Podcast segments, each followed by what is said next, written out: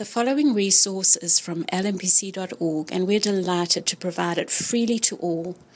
If you feel led to give towards the ministry of Lookout Mountain Presbyterian Church, we welcome you to do so at lmpc.org/give. Reading from Isaiah chapter 62 verses 8 through 12. The Lord has sworn by his right hand and by his mighty arm I will not again give your grain to be food for your enemies, and foreigners shall not drink your wine for which you have labored.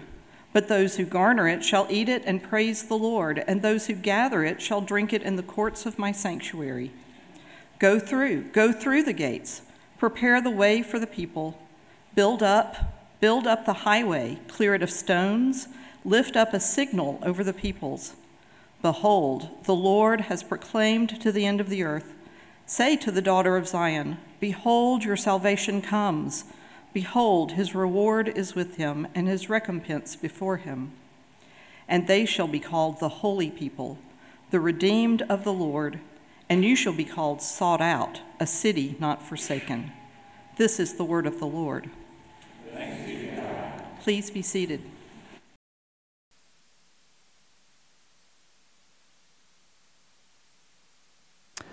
I'll begin by adding my welcome uh, to that of Keith's. Uh, we are glad that you're here this morning. Whether you're a long-time member or a first-time visitor, we hope the Lord blesses your time with us.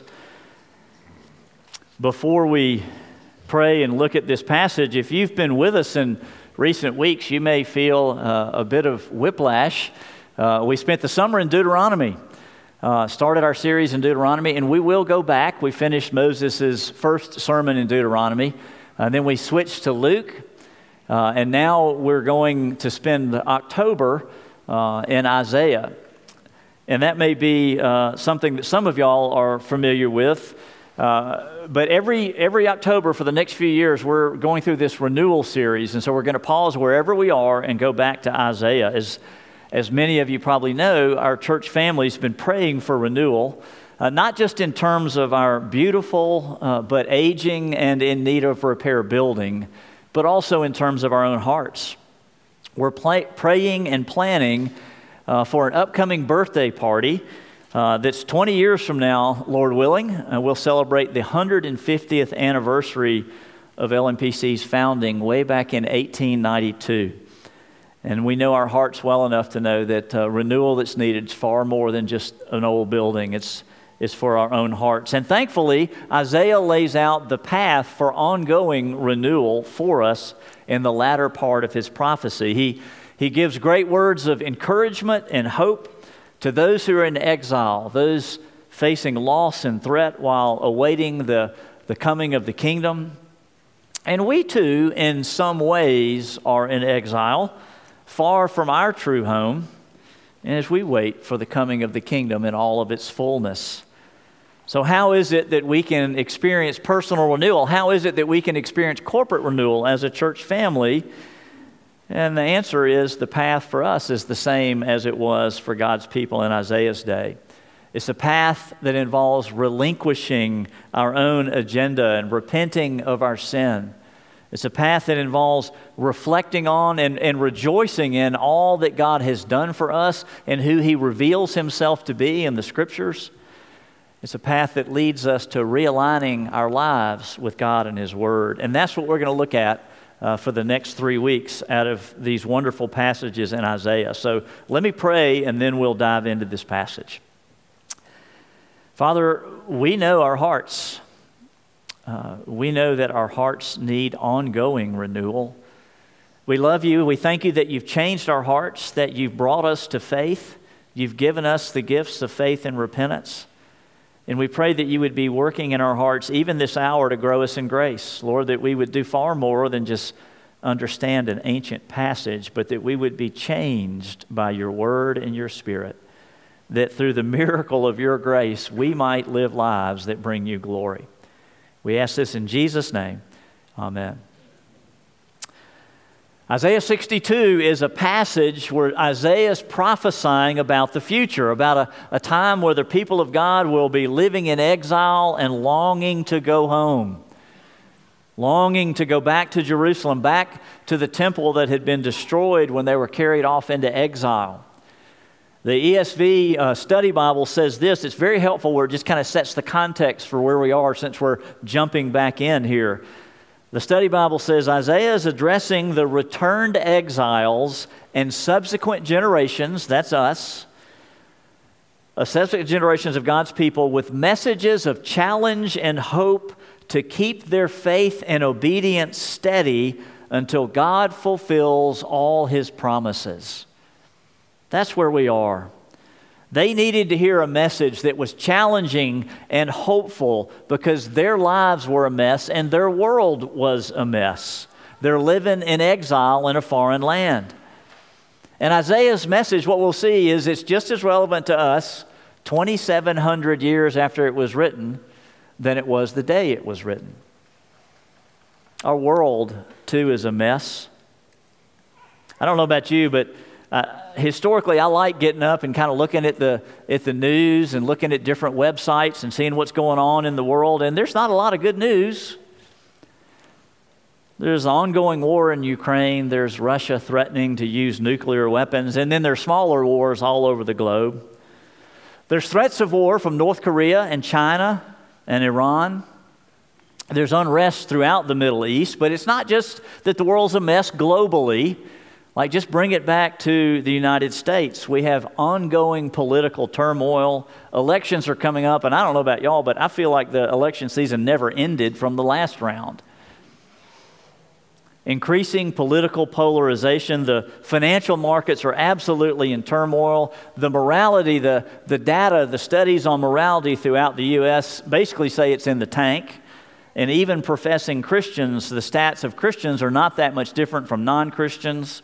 But it's not just that there's a mess out there and there's a mess here in the United States, there's also messes right here in our hearts. Relational struggles abound in marriages and in parenting and at work and in play. I love the passage in Romans 7 that's so encouraging to me where Paul says, This is the Christian life. He says this in Romans 7 I don't understand what I do. For what I want to do, I don't, I don't do, and what I hate, I do. He talks about the internal struggle with his own sin nature. Even after he's a Christian, he's still struggling. So the turmoil is not just all out there, it's in here also. What are the people of God to do? Well, several things. Before we even get in the text, several things that kind of set the groundwork for this text. First thing is, we need to remember that our God is sovereign over all things over all his creation. It's so easy to forget that. We need to trust in his sovereignty, trust in his providence. The Westminster Shorter Catechism, question 11 What is God's providence? God's providence is a, is a one sentence answer here. God's providence is his completely holy, wise, and powerful, preserving and governing every creature and every action. That's who the scriptures reveal to us is our God. A God who is sovereign over all things, a God in whose providence he preserves and governs every creature in every, in every action. We're to view life. What are we to do? We're to view life out of that reality that God is sovereign on his throne, even when it seems like things around us are going haywire and things inside us are going haywire.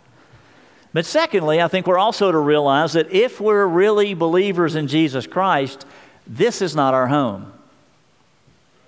It's not our home. Our true citizenship does not lie here. I love what C.S. Lewis wrote about this uh, in, in Mere Christianity, I believe it was. He said this about that desire in our heart that just never seems to be fulfilled by the best the world has to offer.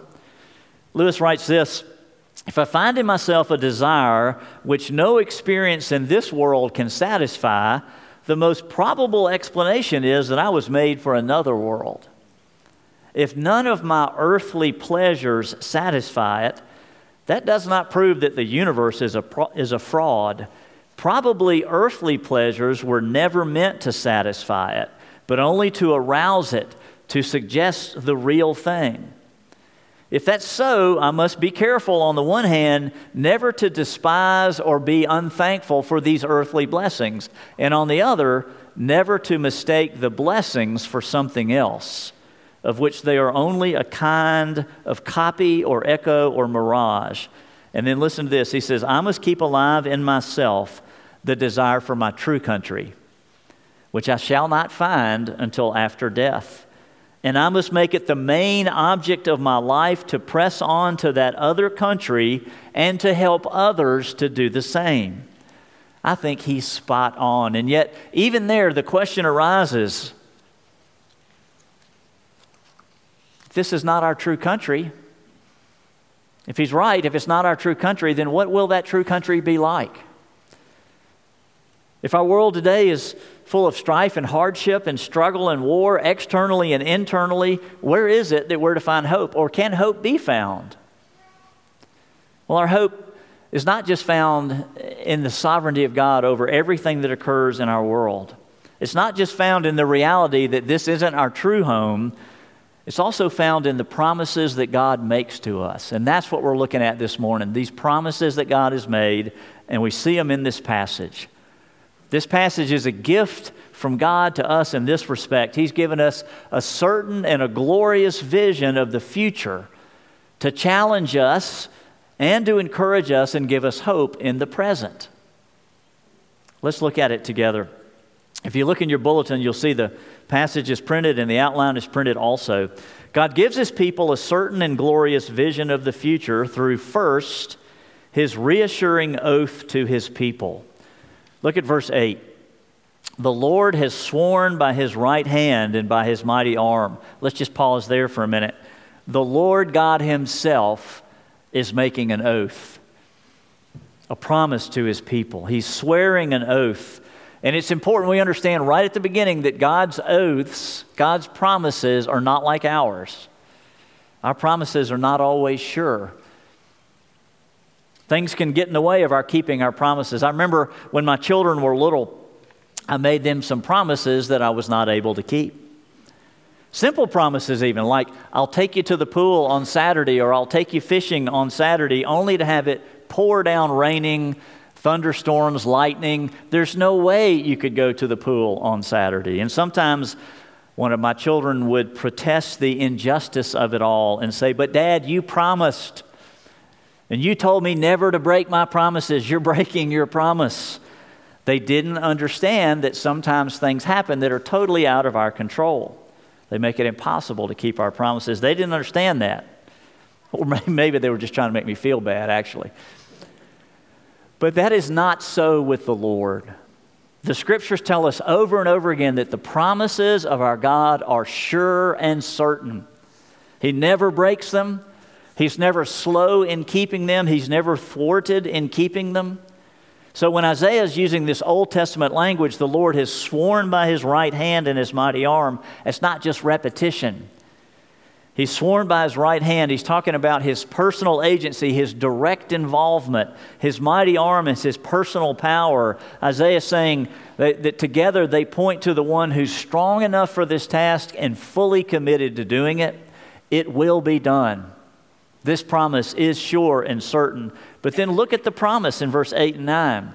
I will not again give your grain to be food for your enemies, and foreigners shall not drink your wine for which you have labored. But those who garner it shall eat it and praise the Lord, and those who gather it shall drink it in the courts of my sanctuary. What is this oath? What does it mean? Well, in ancient times, it was common when your land was invaded, you lost all your crops. It was a time of great insecurity. Enemies would invade, they'd take your crops, they raid your vineyards, and there's nothing really you can do about it. But notice what he says there. The Lord says, I will never again give your grain.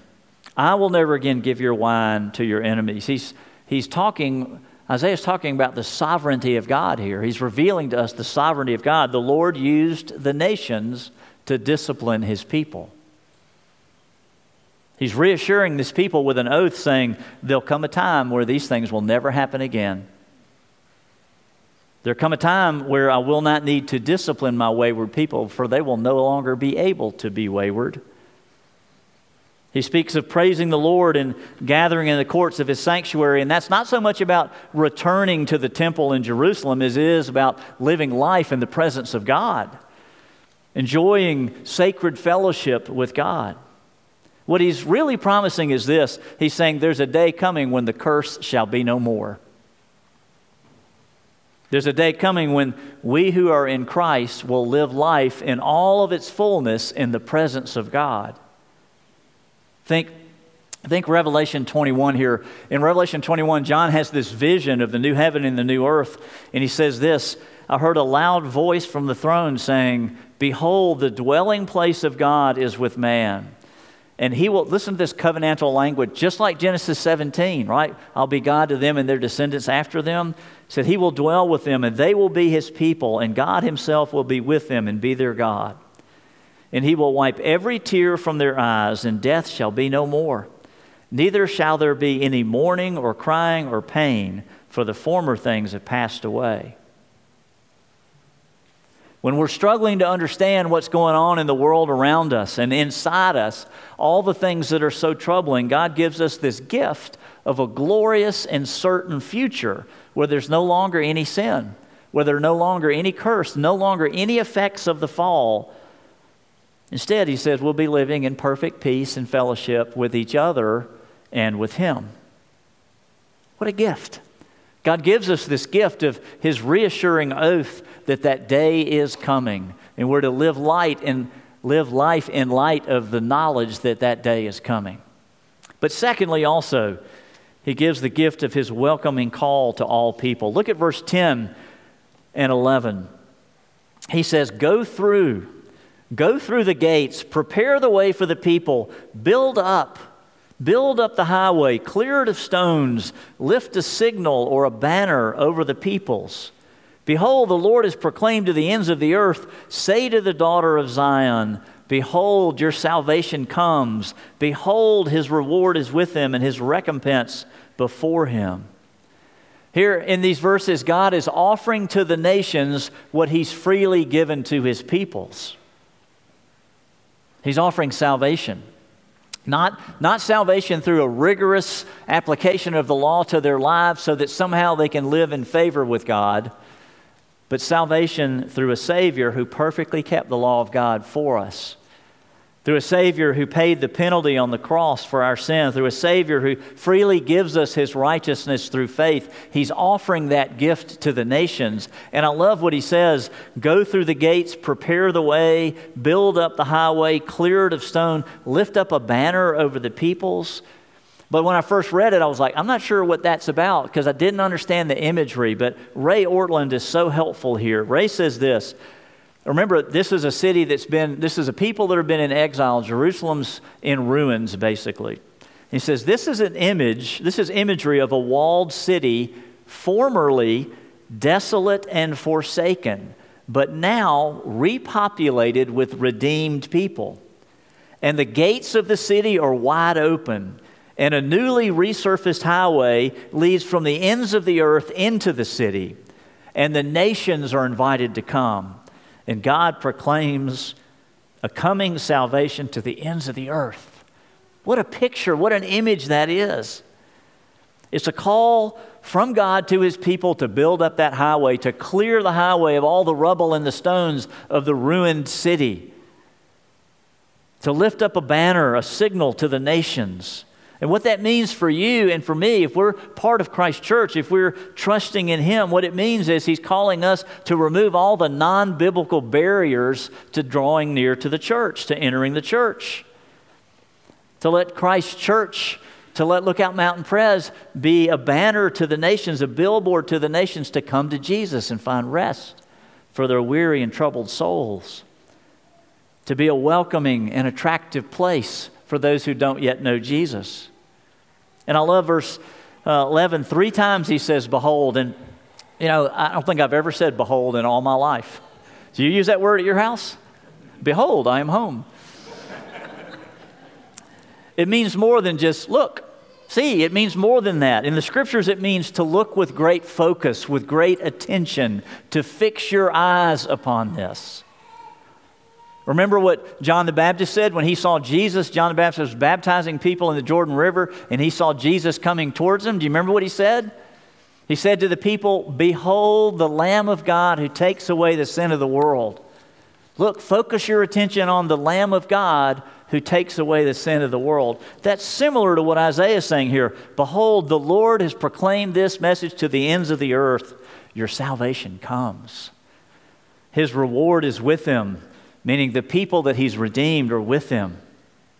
Here's the, the bottom line here He's calling his people, he's calling us to prepare clear paths for people to meet the Savior. Let me say it again to prepare clear paths for people to meet the Savior. I thought about that a lot this week. Is that the way that you and I live our lives? Seeking to prepare clear paths for people to meet the Savior, seeking to remove any unbiblical barriers or cultural barriers or political barriers that interfere with others coming to Christ, that actually end up harming the gospel witness? Are we seeking to live lives winsomely as servants of the Lord Jesus and servants of others? Living in rich community, even with those with whom we may not agree politically or in many other ways. Are we looking for opportunities to build bridges, to share the good news of what Jesus has done for us? Are we looking for those? Is that how we live our lives? Or are we just kind of not interested in that at all? Or are we putting up barriers, in effect, making the kingdom not look good at all, not look like a welcoming spot at all, unless those people share our values and our beliefs before they even come in the door? Do we think about that when we make comments to each other in the community or at work? Do we think about that when we post on social media? I'm not on a lot of social media. I'm, I guess I'm on it. I'm, I think I'm hip because I'm on Facebook. it doesn't work that way anymore, does it? 15 years ago, maybe. But it's amazing what people post on Facebook, what Christians will post, and you just go, God, do you realize you represent the church? God gives His people to encourage us, to give us hope, a certain and glorious vision of the future through this reassuring oath that there, day, there is a day coming when the curse will be no more. Through this welcoming call to all people and to the people of God, prepare clear paths that others might come to know the Savior. And thirdly, he does this through his amazing declaration of the people's identity. Look at verse 12. And they shall be called the holy people the redeemed of the Lord, and you shall be called sought out, a city not forsaken. What a beautiful description. What a beautiful description of a people who once were alienated from God. We like the thought of being called the holy people, the redeemed, right? We, we like that, and we forget who we were sometimes. I love how Paul addresses that in Colossians 1. Paul says this Once you were alienated from God and were enemies in your minds because of your evil behavior. We tend to forget that. We're the holy ones, we're the ones set apart unto God, redeemed. We tend to forget it, but Paul's saying, once this is who you were, remember that. But now he's reconciled, this is Paul, but now he's reconciled you by Christ's physical body through death to present you holy in his sight, without blemish and free from accusation. That's amazing. That's who we were, and this is who we are now because of Christ.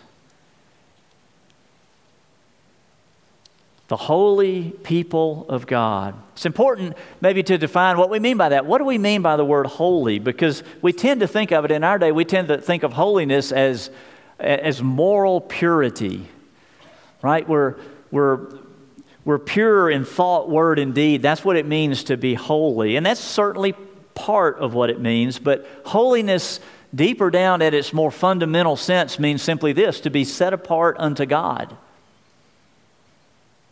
set apart unto God, set apart for His purposes. So when God's declaring His people righteous in Christ, then He moves in us in response to His grace through the power of His Spirit. Of His Spirit, He moves us to actually pursue a life that's set apart unto Him.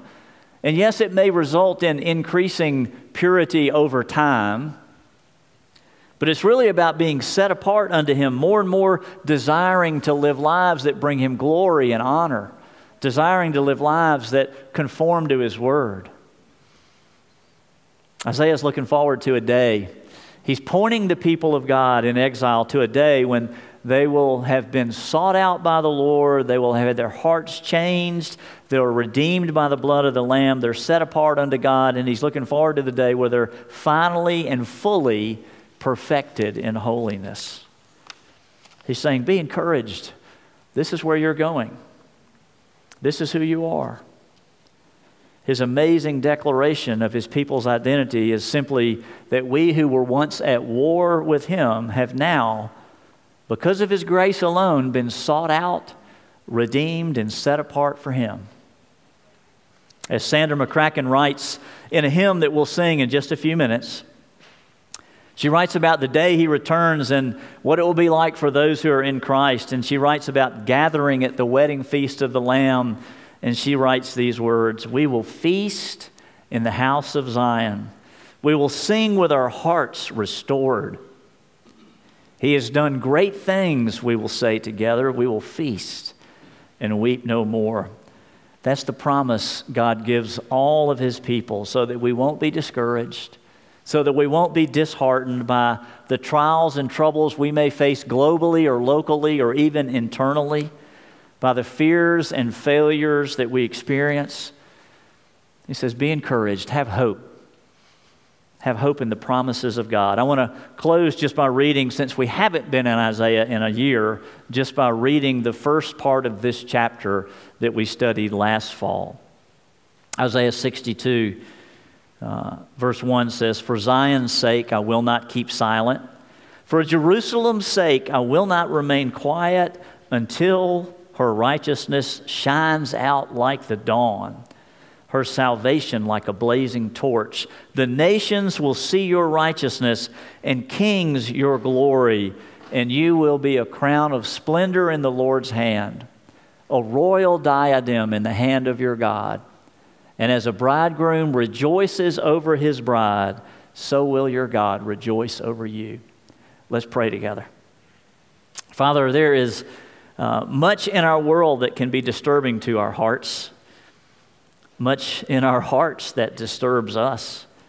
We thank you so much for the encouragement and the challenge of your word to, to help us through the struggles that we just have to endure in a fallen world, to help us to live with great hope.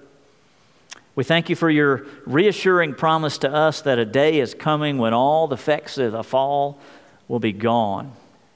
A day is coming when your Son will return and finish the task of making all things new, when we Pray for us in the meantime, Lord, as a church and as individuals, that through the work of your Spirit in us, we really will live lives that are winsome and welcoming to those around us who are not yet in relationship with you. Help us to live lives that indeed will prepare clear paths for people to come to this place, to this church, to this community, to our homes, and meet the Savior. And help us to live Father, with great anticipation of that day, that our hearts will be fully restored.